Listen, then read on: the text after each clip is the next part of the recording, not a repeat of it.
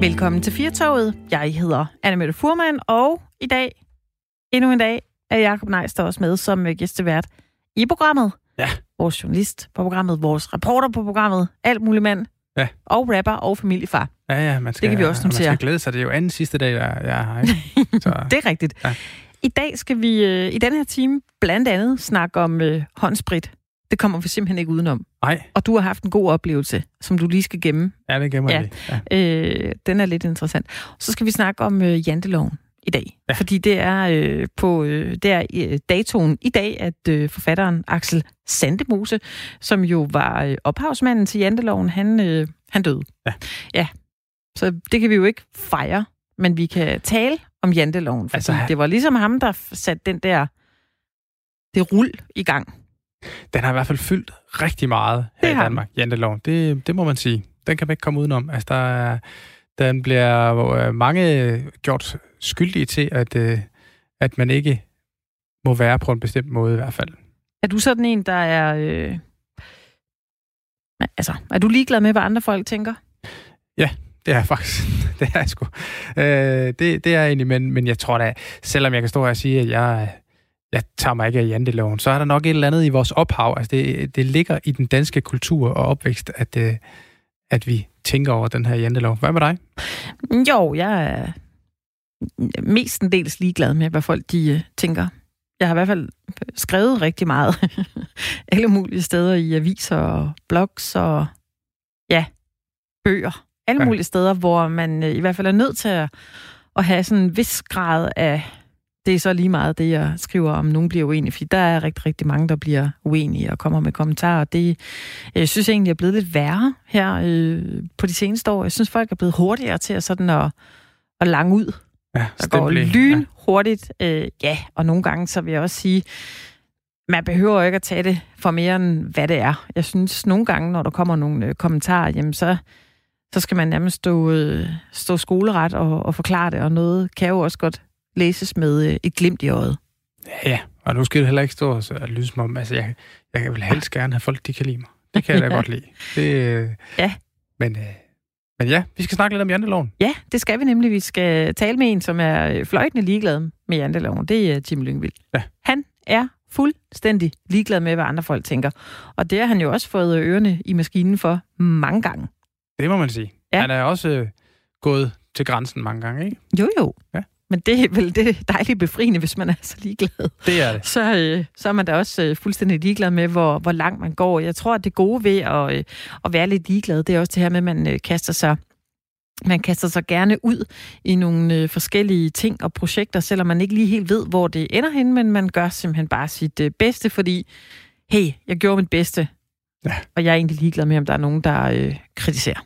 Ja, ja, altså jeg interviewede engang uh, Søren Espersen fra Venstre, uh, som jo sagde gentagende gange, ja, vi er jo ikke forpligtet ud over egne evner. Nej. Det synes jeg bare er et glimrende ordsprog.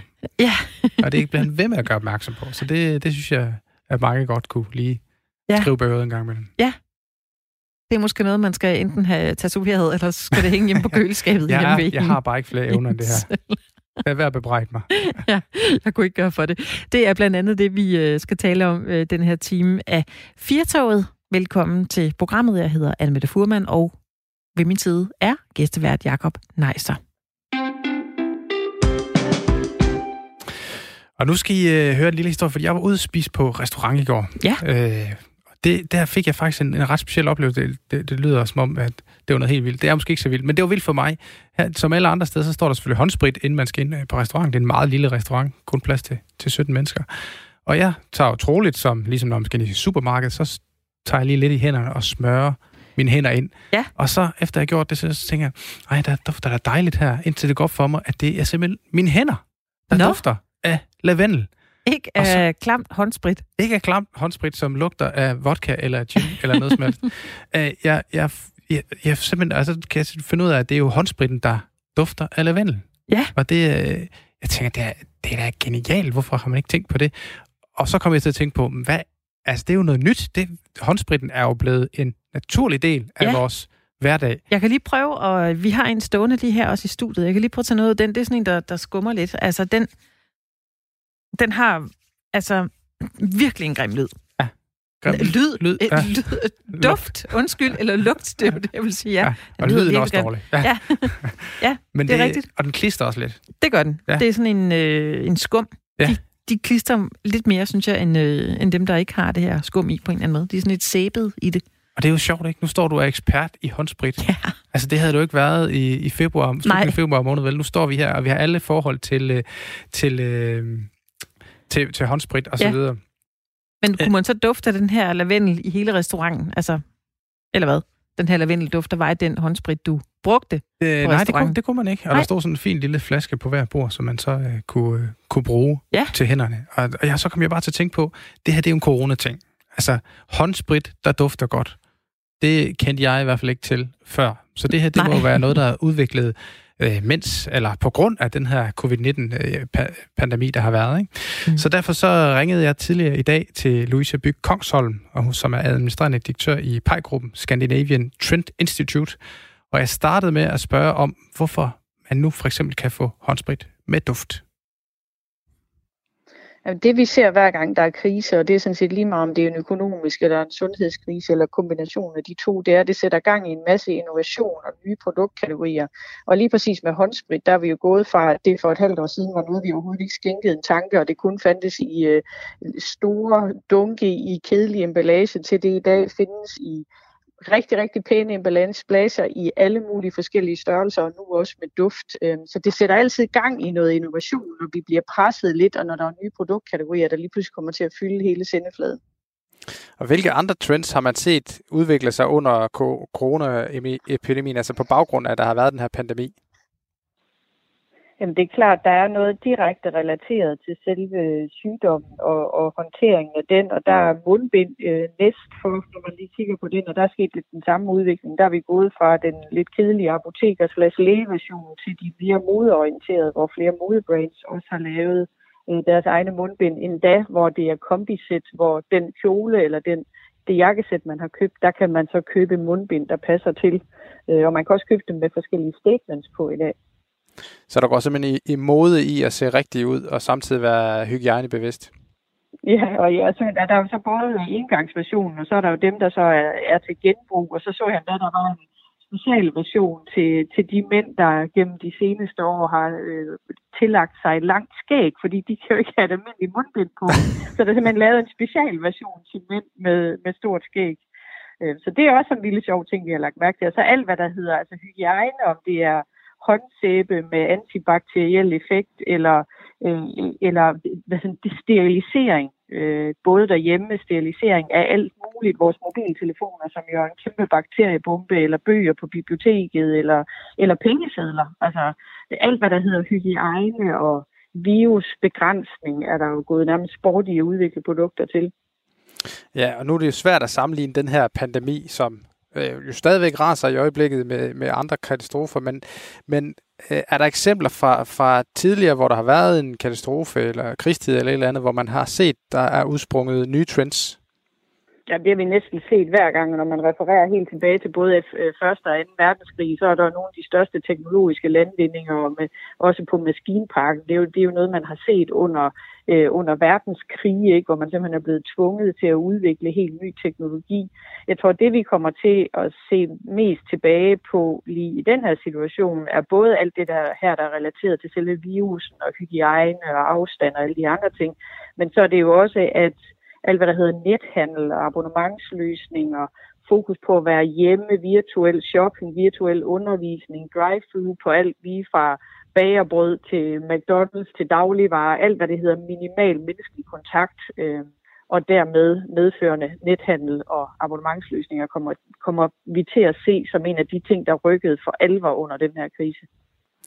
Og nu snakker vi jo øh, til at starte med omkring det her med håndsprit med duft og, mundbind, der, der bliver moderigtige osv. Og, og det er jo det, man vil lægge ind under kategorien sådan, uh, hygiejneprodukter. Kommer der til at være mm-hmm. sådan en, en high-end produktion inden for hygiejne, sådan epidemi-hygiejneprodukter? Ja, det er klart. Der vil være, der vil være det der den, det, den gængse, øh, måske knap så flatterende emballagen, der er rimelig plain, eller mundbind, der er rimelig plain, eller øh, håndtaskeversionen af håndspritten, som også er sådan rimelig simpel, og så har vil du altid have øh, high-end versionen, designer-versionen, den pæne version, man har til at stå fremme på badeværelserne med håndspritten på, på de fancy hoteller og sådan noget. Så der vil altid være øh, variationsgrader i det. Ikke? Du kan få mundbind i dag fra alt lige fra 3 kroner til 30 kroner, til at du også kan få mundbind, der øh, koster flere hundrede kroner, som er nogle genanvendelige designer-mundbind, så du vil få hele spektret. Og så vil det et naturligt spørgsmål jo være, fordi nu, når der kommer sådan nogle high-end produkter, så, øh, så plejer det, folk jo også købe dem af en grund. Kommer det til at være sådan en signalværdi, at man har de rigtige hygiejneprodukter? Ja, det vil jeg tro, det gør. Altså, det, det fylder jo allerede noget nu, kan man se, hvor man i starten sad og tænkte, undskyld, hvorfor kaster Adidas eller nogle af de andre brands sig ind i den her kamp med mundbind? Og det er jo fordi, de både gerne stadigvæk, alle de her sportsbrands, gerne vil opfordre folk til, at du skal stadigvæk have motion, og du skal ud og løbe og have noget frisk luft, og du skal træne, fordi de lever af at sælge Øh, sportstøj. Men problemet med, når man løber ud under øh, luft, det er jo, at der er større smitterisiko. Så derfor er de nødt til også at tilbyde det, og så går der ligesom sport i at være en sportsaktiv person, der så både har det rigtige tøj på, men også det rigtige mundbind. Ikke? Men kan det i hovedet lade sig gøre? Altså kan man både være hygiejnemæssigt modrigtig, og så leve det liv, man havde før? Det bliver et anderledes liv, i hvert fald. Det tror jeg, det vi alle sammen er ved at indse. Det bliver lidt et anderledes liv, vi alle sammen får på bagkant af det her, hvor der er nogle helt basale ting i vores tilværelse med afstand og hygiejne, som vi kommer til at tage med os øh, ind i et post-covid-samfund, øh, fordi det har også haft positive effekter på alle andre sygdomme, influenza og for tidlige fødsler, og øh, børn med øreproblemer og alt muligt andet, at vi er begyndt at bruge håndsprit, mundbind, afstand, alle de her andre ting. Så jeg tror, vi kommer til at tage det med os. Og så prøver jeg lige at vende tilbage til, til min oplevelse der med, med håndspritten, der lige pludselig duftede godt, som var jo var en, var en, en speciel oplevelse for mig selv. ja. øh, og det, men, men det var selve indholdet. Det, det jeg så tænkte på, det er måske noget af det næste skridt. Fordi hvordan kommer vi til at se øh, udviklingen inden for emballagen til de her hygiejneprodukter, som eksempelvis håndsprit? Jamen, jeg lader faktisk mærke til lige på, på mundbinddelen, der er der jo allerede nogen, der er ved at udvikle, fordi når vi bruger rigtig mange mundbind, og det gør vi jo, og de ryger i skraldespanden, eller ryger måske endda ikke engang i skraldespanden som rigtig affaldssortering, så for, skaber vi jo faktisk et affaldsproblem mere på toppen af et affaldsproblem, vi havde i forvejen på verdensplan. Og der er man jo allerede nu ved at udvikle mundbind, der er bionedbrydelige, eller er lavet af genbrugsplast, altså så hele den der grønne omstilling, bæredygtighedstanke, den greb kunne man ikke gribe i lige til at starte med, hvor det bare hed, for søren, vi skal have lavet noget sprit og noget emballage og nogle mundbind og kør, kør, kør. Så indser man ret hurtigt, hov, vi er ved at skabe et helt andet problem med emballage, så nu er man ved at sadle om igen til mere bæredygtige versioner. Så bæredygtigheden kommer til at gå hånd i hånd med den her, det her ja. behov for, for produkter, der er hygiejnemæssigt øh, forbedrende. Det bliver vi jo nødt til, fordi vi, skal, vi skaber faktisk et problem umiddelbart med, at vi alle sammen skal have en masse emballage til håndsprit, og vi skal til at bruge mundbind. Ikke? Der skaber vi jo et problem på toppen af de problemer, vi havde i forvejen, og så er vi også nødt til at løse det. Ja, spændende. Det bliver spændende at se, hvordan vi får, får det løst. Tusind tak, fordi du havde tid til at være med i programmet. Det var så lidt. Og det var altså Louise Byg Kongsholm, administrerende direktør for PEI-gruppen Scandinavian Trend Institute, jeg har snakket med omkring det her med, hvilke produkter, der springer ud af den her corona ja. covid-19-epidemi, vi befinder os lige i lige i øjeblikket. Ja. Ja, det bliver spændende at se, hvad for noget merch man kan få. Ja. Jeg synes især, nogen skal skynde sig med at lave øh, håndsprit i øh, taske, der er egnet til lige at tage med i tasken. Ja, det tror jeg... Jeg synes simpelthen, de, der er de der små... Øh, man kan vel ikke kalde det en flakon, når det er plastik, det ved jeg ikke, men jeg, jeg har simpelthen ikke kunne finde nogen, der var, der var små nok så Nå. de kan have den med Om i lommen. Det er der jo, det ved jeg faktisk. Jamen, det, ved, ja, det er der. Jeg har bare ikke kunne så er der udsolgt, og så, så går man et andet sted hen, så står der en anden, der lige er lidt for stor, og så render man med sådan en ordentlig dunk, og hvis, ja. hvis så låget det er sådan et, der lige flækker op, og man har det i tasken med alt muligt, så ja, ja. så vælter det måske ud. Ja, altså, men der kommer jo alt muligt. Det var, hun sagde, hun var også ind på, at der, der, der er blevet udviklet mundbind til mænd med stort skæg. Ja. Det synes jeg var ret sjovt, ikke? Altså, fordi det selvfølgelig skal lukke tæt omkring deres øh, flotte, store skægpragt. Ja, præcis. Jeg så faktisk en, øh, en, øh, en video på, øh, på Instagram i går med en sygeplejerske fra New York, som øh, arbejder med covid-19-patienter, som øh, viste, hvordan man tager et mundbind korrekt på. Nå. Og det er et af de her helt almindelige blå mundbind. Men man skal ligesom øh, slå en knude på den elastik, hmm. man sætter om bag ved ørerne, og ved at man slår en knude, så, øh, så lukker det ligesom ved kinden.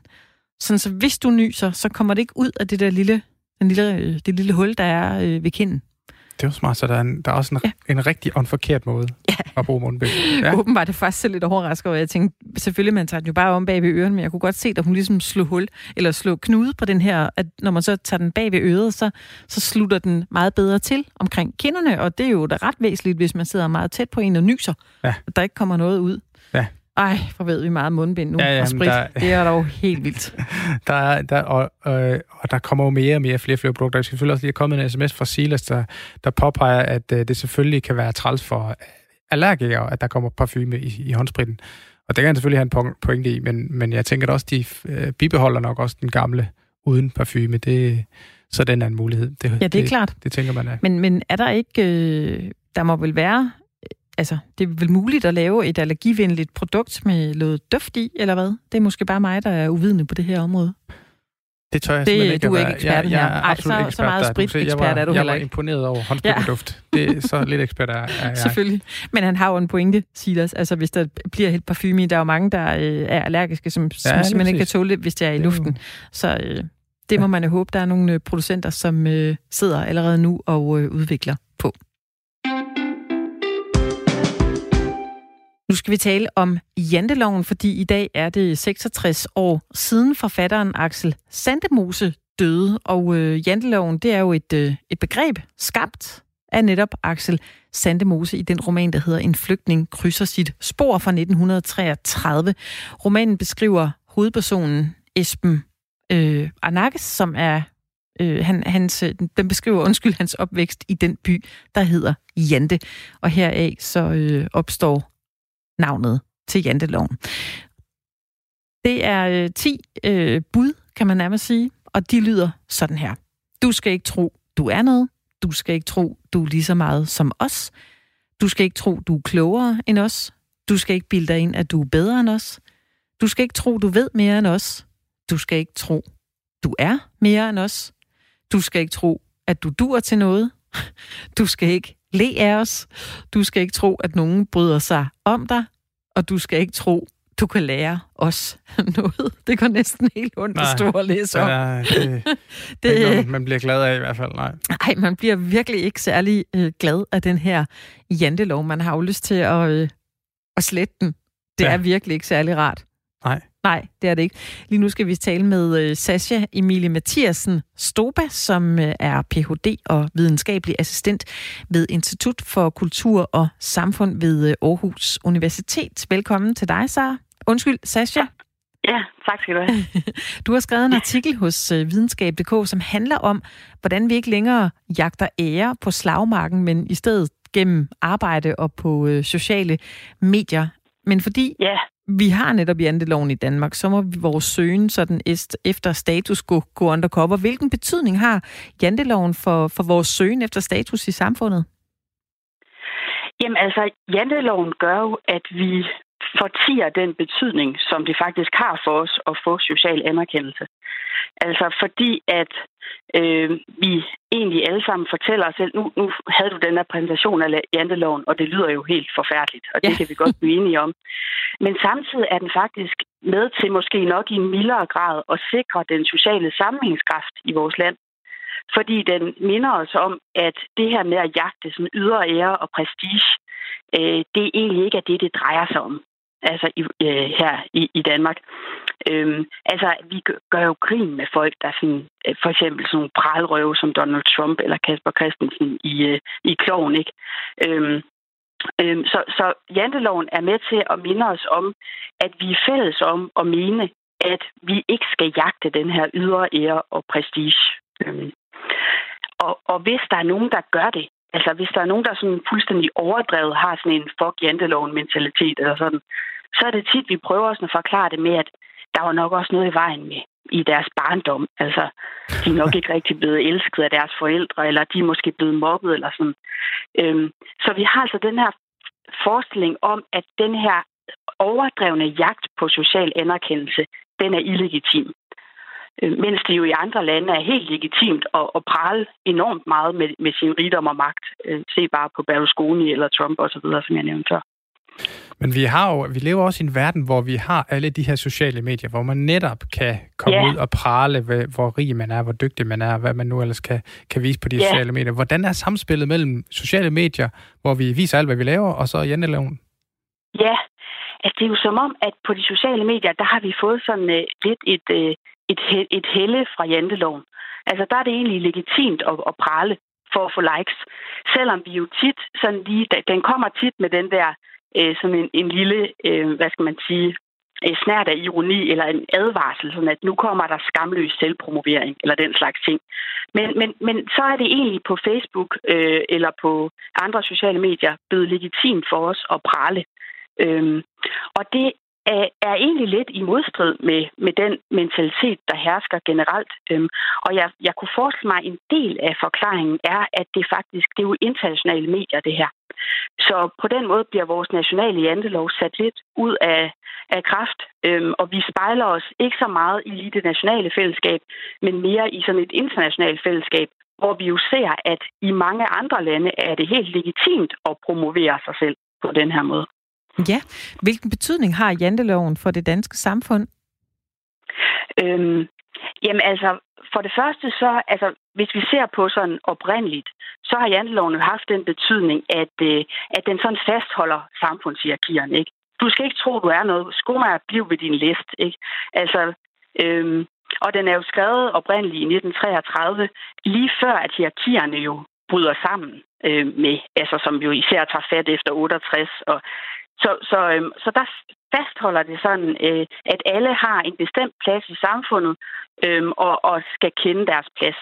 Og så er der måske også noget med, at sådan en småstatsmentalitet, der præger janteloven, altså at et lille land har faktisk god nytte af at nedtone sig selv lidt og kende sin plads. Og det smitter sådan ligesom af på den generelle øh, forståelse, vi har blandt borgerne. Altså, vi kender alle sammen hinanden, ikke? Og vi skal også kende vores plads.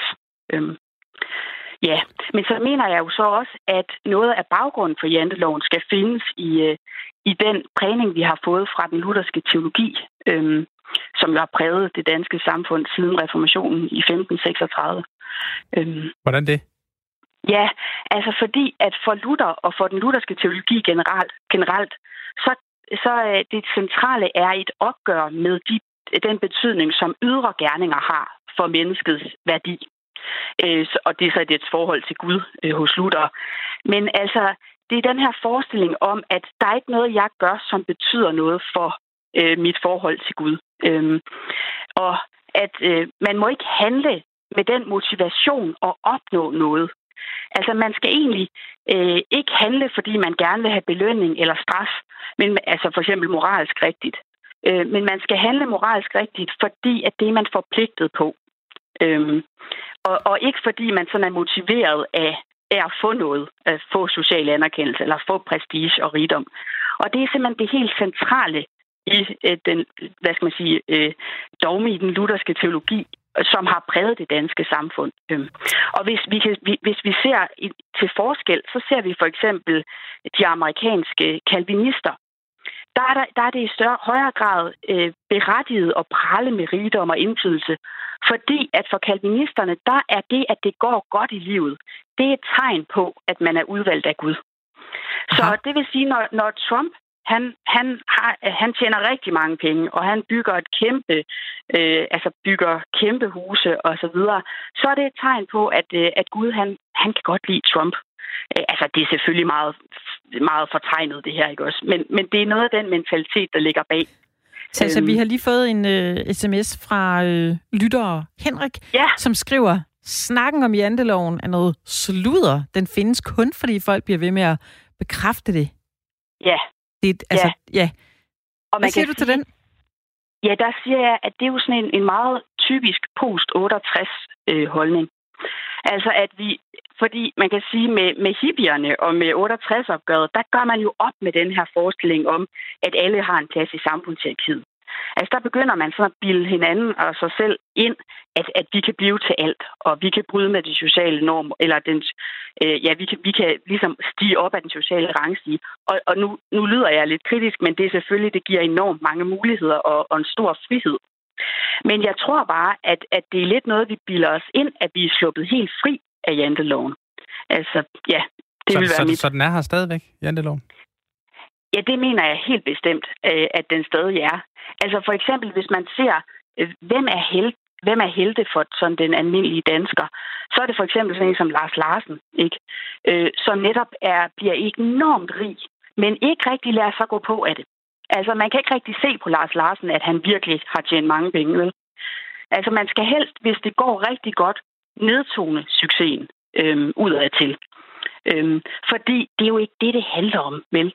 Det, det, det virkelig handler om, det er jo noget andet end den der kommercielle succes. Øhm, ja. Og vi kan... Nej, undskyld. Nej, det er så fint. Nu vil jeg bare lige høre det sidste. Er der, er der overhovedet en måde, hvor man kan vise sin su- succes, altså hvor, hvor det harmonerer med janteloven? Altså, øhm, man, man kan sige sådan, det, det er jo begyndt at, at, at bryde op i hvert fald af den her. Altså, der er jo kommet kritik af janteloven. Det er jo også det, vi hører i sms'en, ikke? Øhm, og vi er begyndt sådan at blive mere bevidste om, at jamen, det er også i orden at gøre godt. Og, det, og vi kan også godt lidt sole os af nogle gange, at vi gør godt, hvis vi køber en ged til en fattig afrikansk familie. Og, altså, så, så det er blevet mere legitimt at prale med det gode, man gør, vil jeg sige.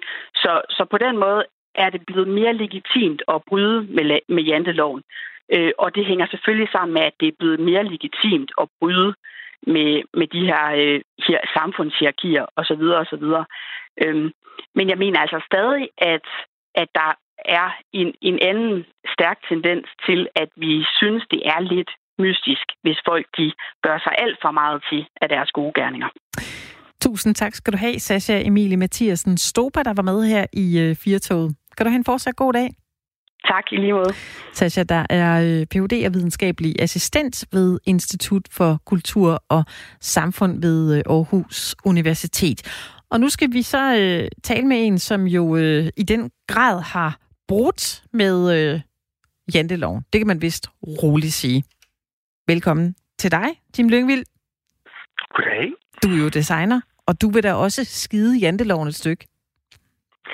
Ja, både og. Jeg synes, øh, der er, det, det er sådan lidt et tvækket svær, fordi der er gode ting ved janteloven. Bestemt øh, det her med, at man ikke øh, altid bare buser ud og buser frem, men, men størstedelen af æggen er rimelig hårdt skærende, så, så, så ja, jeg vil gerne være for uden, det må jeg sige. Ja. Men, hvad oplever du som, som det værste, du har oplevet i forhold til, øh, til at være ligeglad med janteloven? Jamen, man kan sige, at janteloven i Danmark, altså folk diskuterer tit det der med, at janteloven død. Har vi overhovedet jantelov i Danmark? Og det tror man måske ikke, vi har, før man så kommer ud i verden. Og jeg har arbejdet rigtig meget i hele verden, især i Kina. Og, øh, og der er der ingen jantelov. Der findes det begreb slet ikke. Øh, man ved slet ikke, hvad det vil sige ikke at være stolt af at have succes. Og når du har succes, så skal du vise, at du har succes. Så køber du en porcelænskop til 40 millioner, fordi så er det at vise, at du har succes, og så skal det i alle medier, for alle synes, det er super fedt, at du har så mange penge, så du kan købe en minkop. Øh, og på den måde, så, så vil jeg ønske, at vi i Danmark kunne være lidt gladere for, når folk de har succes. Jeg kan huske den, øh, den øh, mange kan måske huske designeren øh, Isabel Christensen, som var en kæmpe, kæmpe designer i Danmark i 90'erne. Og lige pludselig, man ventede bare på, hvornår får hun så meget succes, så bøtten den vender. Så, så medierne begynder at gå efter hende, og der skal nærmest ingenting til. Og ganske rigtigt, lige pludselig så kom der noget med, var det nu også en rigtig uddannelse, hun havde? Og alle de her ting, det var fuldstændig ligegyldigt, fordi hun var jo stadigvæk en blændende designer, og store stjerner gik stadigvæk i hendes kjoler. Ja. Så, så den der med, at vi altid lige skal vende, eller vi skal altid lige trække folk ned fra pittestalen, det synes jeg er super ærgerligt. Ja. Jim Lyngvild, du er jo en, øh, en mand, som øh, når du kommer ind i et rum, så lægger man jo mærke til dig, og du er heller ikke bange for at sige, hvad du mener, og du laver nogle øh, ting rent designmæssigt, som øh, også øh, sparker en vis ting ud af bukserne. Hvorfor tror du, at folk kan reagere så kraftigt på dig som, øh, som menneske?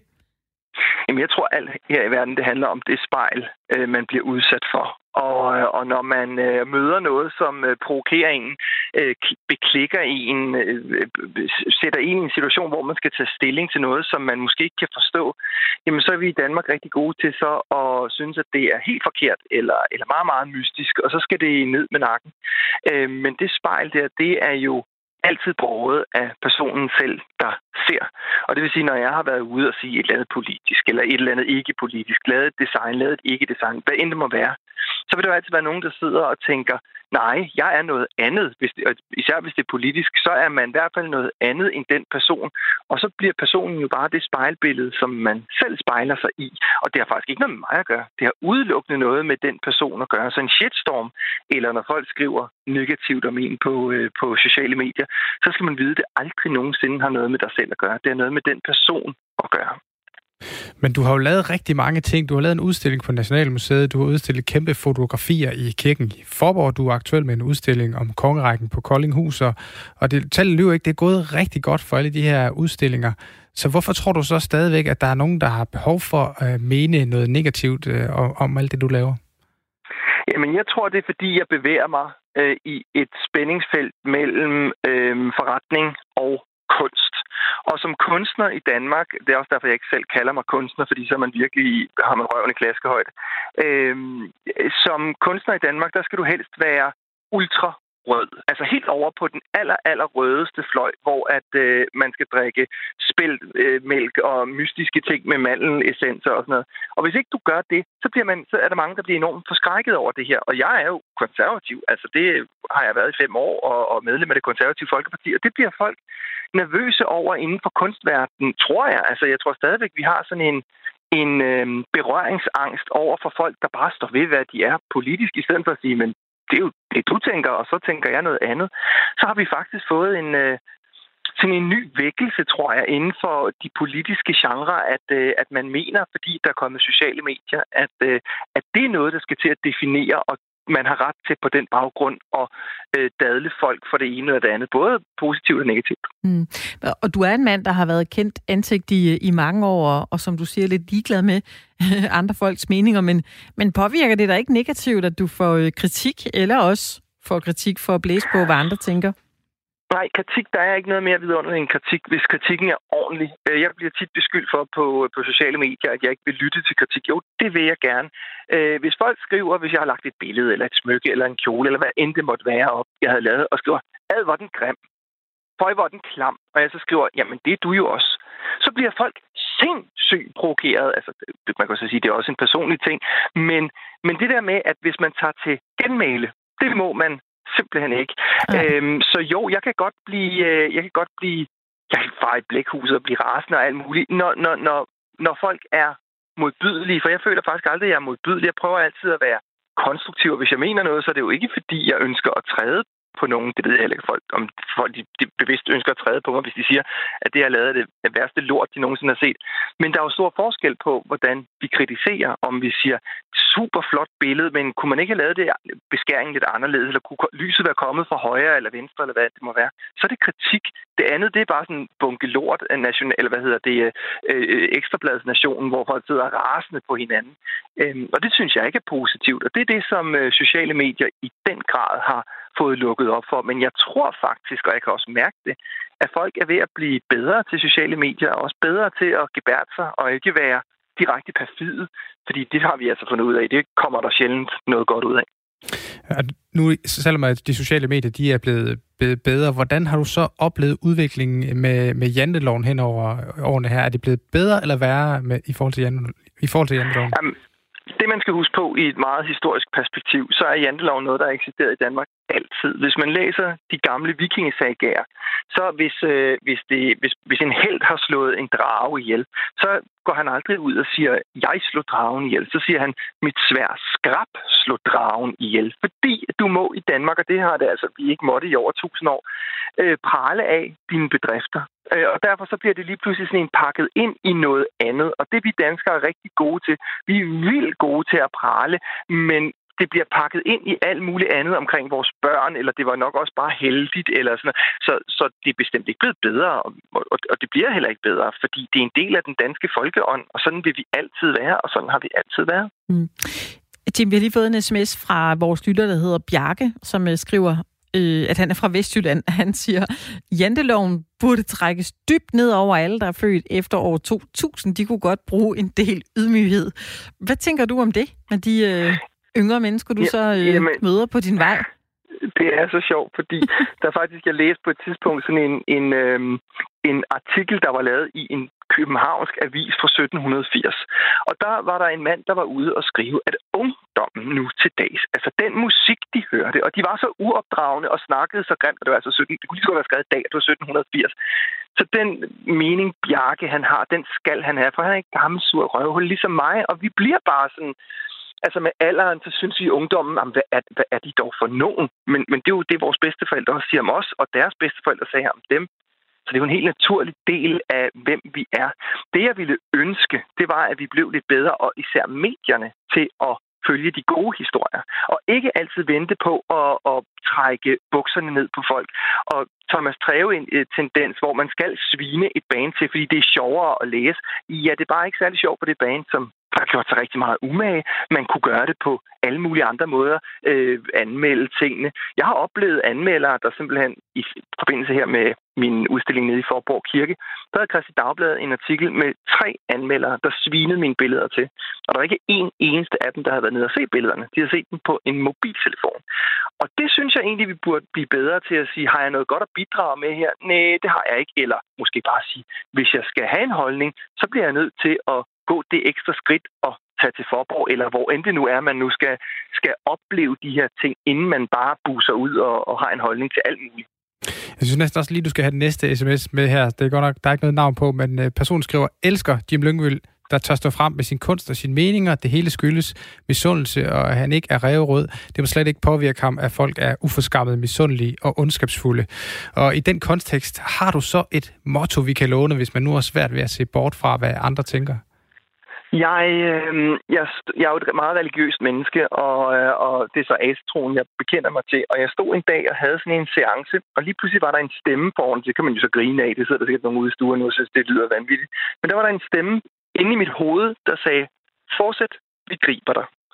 Og det synes jeg egentlig bare er så kendetegnende for mit liv, at når man står i en svær situation og tænker, nej, nej, nej, nej, ja, det her det går simpelthen ikke nu, nu synes folk, jeg er for dum eller for latterlig, så bare fortsæt, for vi skal nok blive grebet. Vi lever heldigvis i Danmark, hvor der er socialt netværk, der er øh, øh understøttelse, hvis man kommer for langt ud. Alle de her ting her, så bare fortsæt der skal sgu nok være nogen, der griber dig, også selvom det er nogle åndssvage ting, du laver. Også selvom at du har nogle, at du vil åbne en cykelbutik på Mars. Altså, så gør det. Og lad være med at lade andre mennesker være dommer over, hvad du kan. Det er kun dig, der er dommer over det. Tusind tak, Jim Lyngvild, for øh, de ord. Kan du have en øh, fortsat god dag? Og selv tak, og god dag til jer. Hej. Nå, det er så åbenbart det fortsæt, vi, øh, vi griber dig, som øh, Tim, Tim Lyngvild kunne øh, give os videre som, øh, som motto. Og ja, nu læste de de her 10 øh, bud op fra janteloven. Man får mm. lidt sådan lyst til at skrive dem om. Altså, ja. den første hedder, du skal ikke tro, du er noget, kunne man jo så skrive. Du skal tro, du er noget. Ja, det tror tro jeg på dig selv. sikkert også nogen, der har gjort. Ja. ja. Og det er jo meget rart, altså, og, og det er jo rigtigt nok, som man ja. siger. Det øh, er nogle gange sådan, at man fokuserer mere på det negative og de dårlige nyheder, ja. øh, frem for det gode. Og jeg, og jeg kan jo sige, at nu lige for også at, at komme kryb til, til kors. Jeg kom vist til at fortælle en historie om det her med, med at man, øh, man er ikke forpligtet ud over egen evne. Der sagde jeg, at det var fra Søren Espersen, som jo selvfølgelig er fra Dansk Folkeparti, som Brian har været så øh, venlig at gøre opmærksom på, ja. på sms'en. Det er selvfølgelig Søren Gade fra Venstre, jeg snakkede med, og det var derfor forvirringen var sådan. Så har vi styr på det, og jeg ja. har kendt min fejl, og jeg kan igen tro, jeg er noget. Det er ja. godt, Jacob. Det, øh, og heldigt, der ikke blev langet ud efter ja, ja. dig. Det Jamen, kunne jo godt være. Jeg siger tak til Brian for ja. at, at gøre opmærksom på det på en ja. venlig måde. Jamen, øh, så, og sådan er det. Man, øh, man, øh, man kan jo skrive til os, hvad man vil. Det kan og man. det er der jo også mange, der gør, og det må man også gerne. Man skal også nogle gange lige tænke over, hvordan man øh, skriver. Man må gerne være uenig. Virkelig gerne.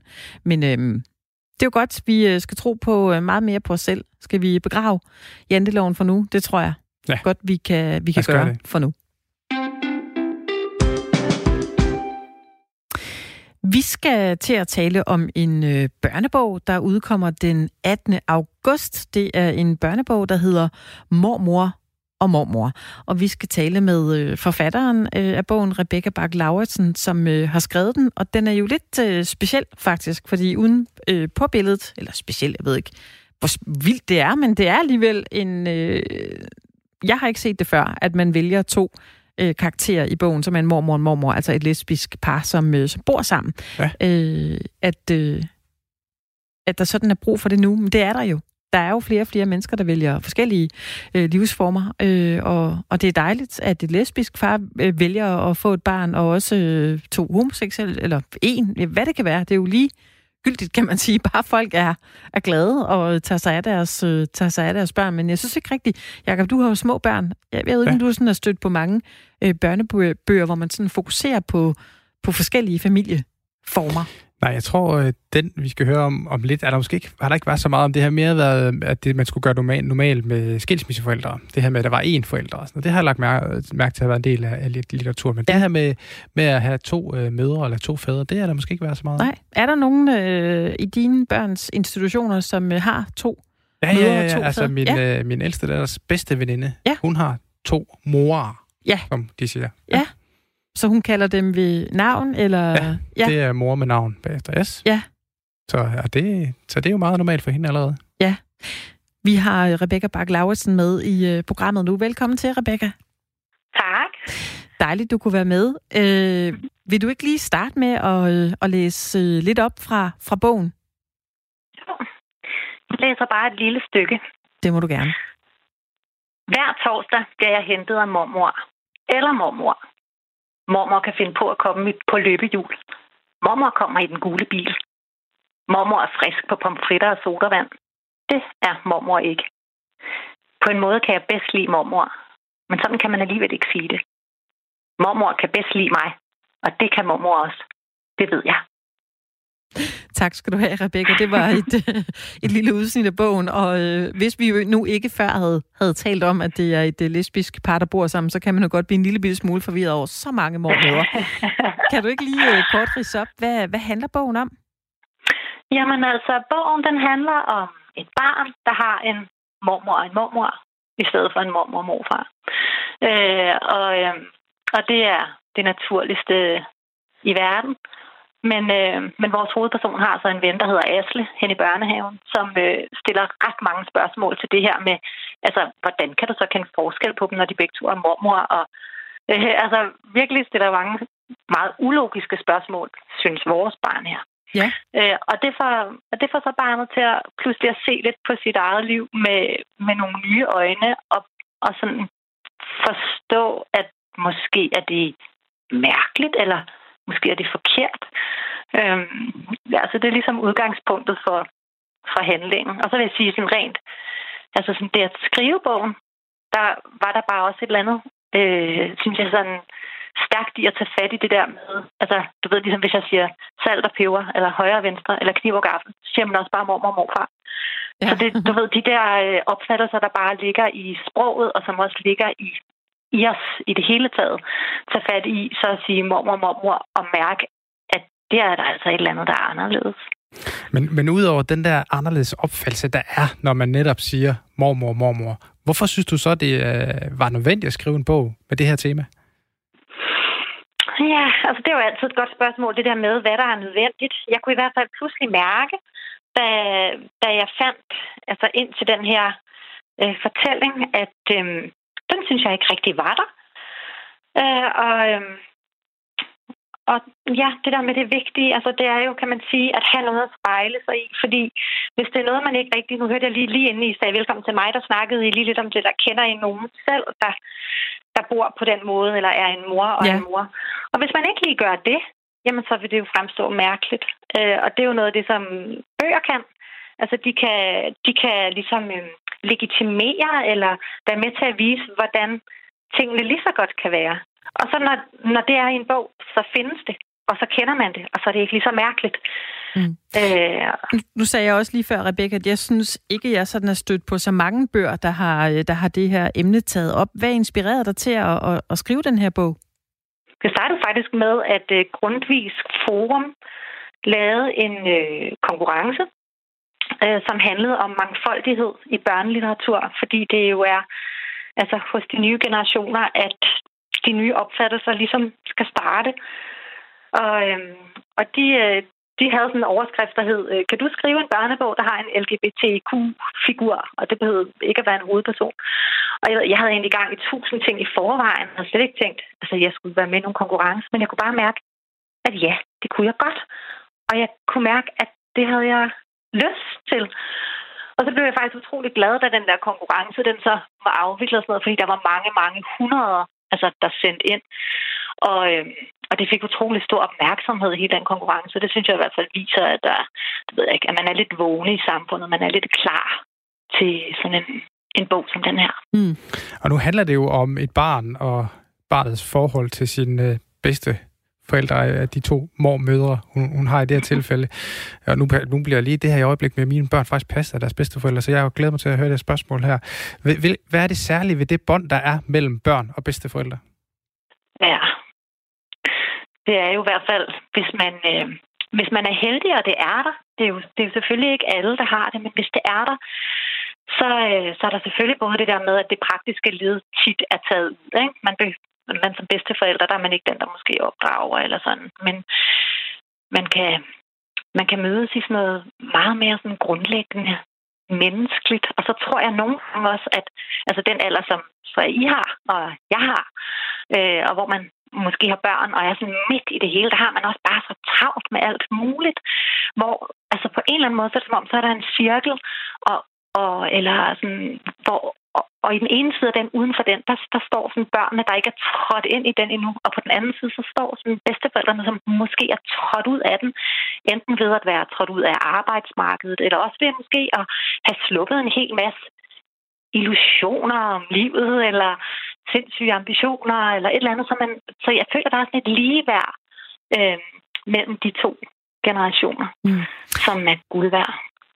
Er vi i en tid, hvis vi lige øh, skal skifte emne igen, øh, øh, er vi i en tid, hvor det stadig sådan anses for at være uden for normen, at, øh, at homoseksuelle og lesbiske får børn? Nu, nu har du skrevet den her bog, og jeg gætter på, at du har, har talt med nogle mennesker og, og lavet noget research. Hvad, hvad er din øh, fornemmelse af det?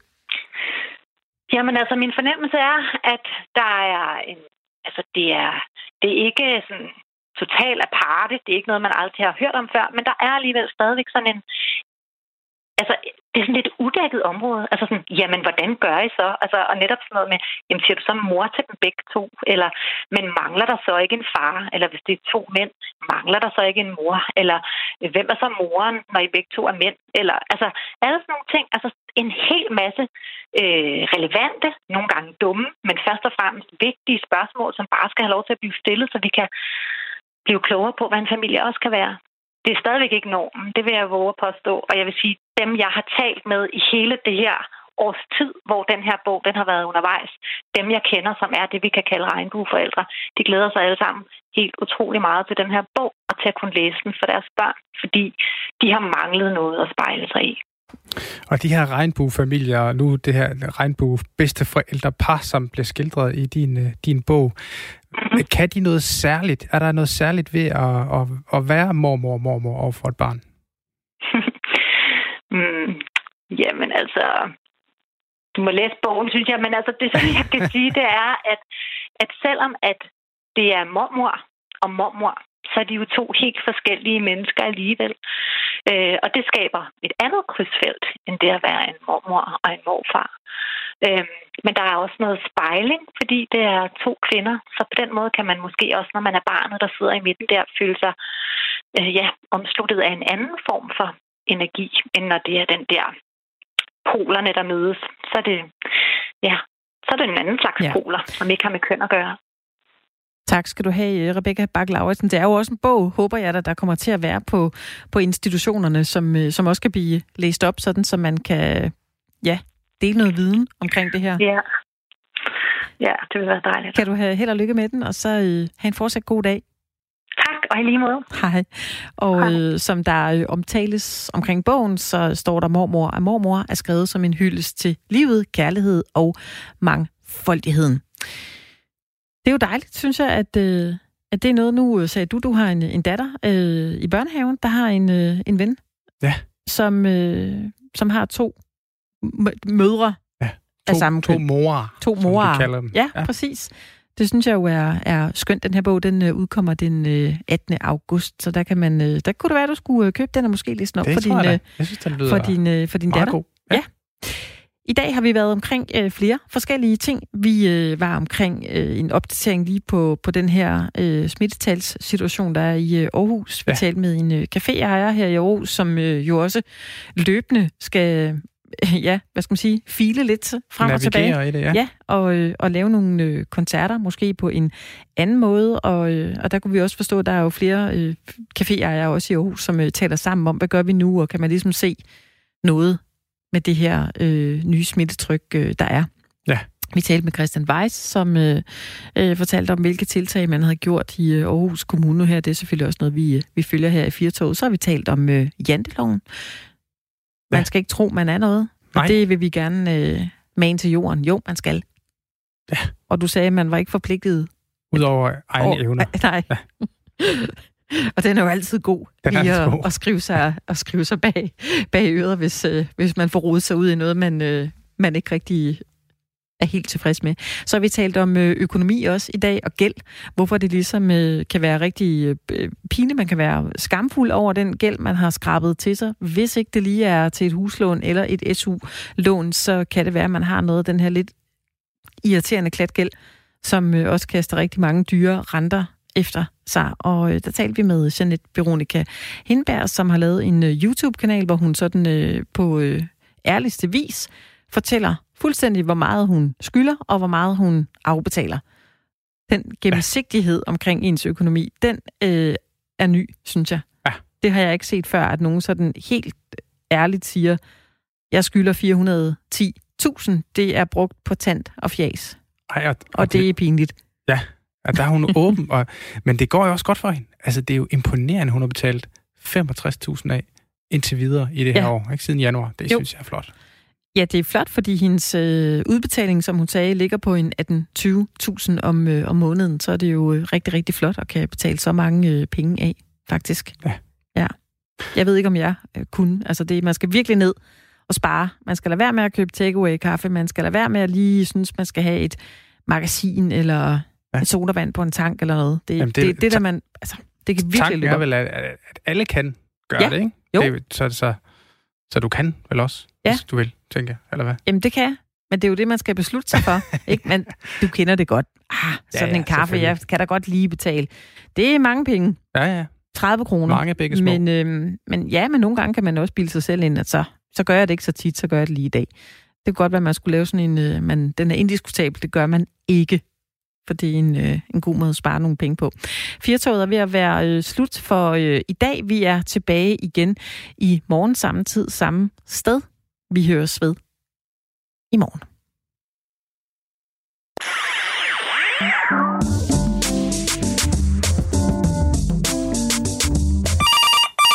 Radio 4 Lytterservice. Du taler med Esben.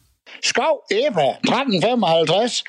Prøv at høre. Ja, altså, det er som om, at der ikke er nogen, der tager, tager ting seriøst med, og de beslutninger, der bliver taget rundt omkring, omkring øh, hvordan vi skal forholde os øh, i, i forhold til den her situation, vi er i, eller vi ikke rigtig er i mere. Ikke? Altså, øh, vores, vi, aha, hallo? Jeg skal bare, ja, ja, du har ringet til ja. Radio 4. Ja, Ja, ja, ja, det ved jeg nok. Jeg har, jeg har sat det på hurtigt kald, så hvis jeg lige har noget, så kan jeg altid lige ringe ind. Oh, ja. Situationen, prøv at høre. Esben, situationen, jeg snakker om, det er det her covid, som vi har været i nu længe. Og nu er det ligesom om, ikke rigtig er i et længere, men alligevel, så skal vi være i et lidt længere. Ikke også? Nu skal vi holde afstand rundt omkring. Ikke også? Vi skal have, have, have tingene på få igen. Ved du hvad, så har de i dyreparker rundt omkring sat prisen ned til halv pris. Prøv at høre. Så kommer der dobbelt så mange mennesker. Ikke? Og hvis det er halv pris, så er der dobbelt så mange, der har råd til at komme. Ved du hvad? Jeg synes, man skulle det skulle koste det, der fire gange så meget.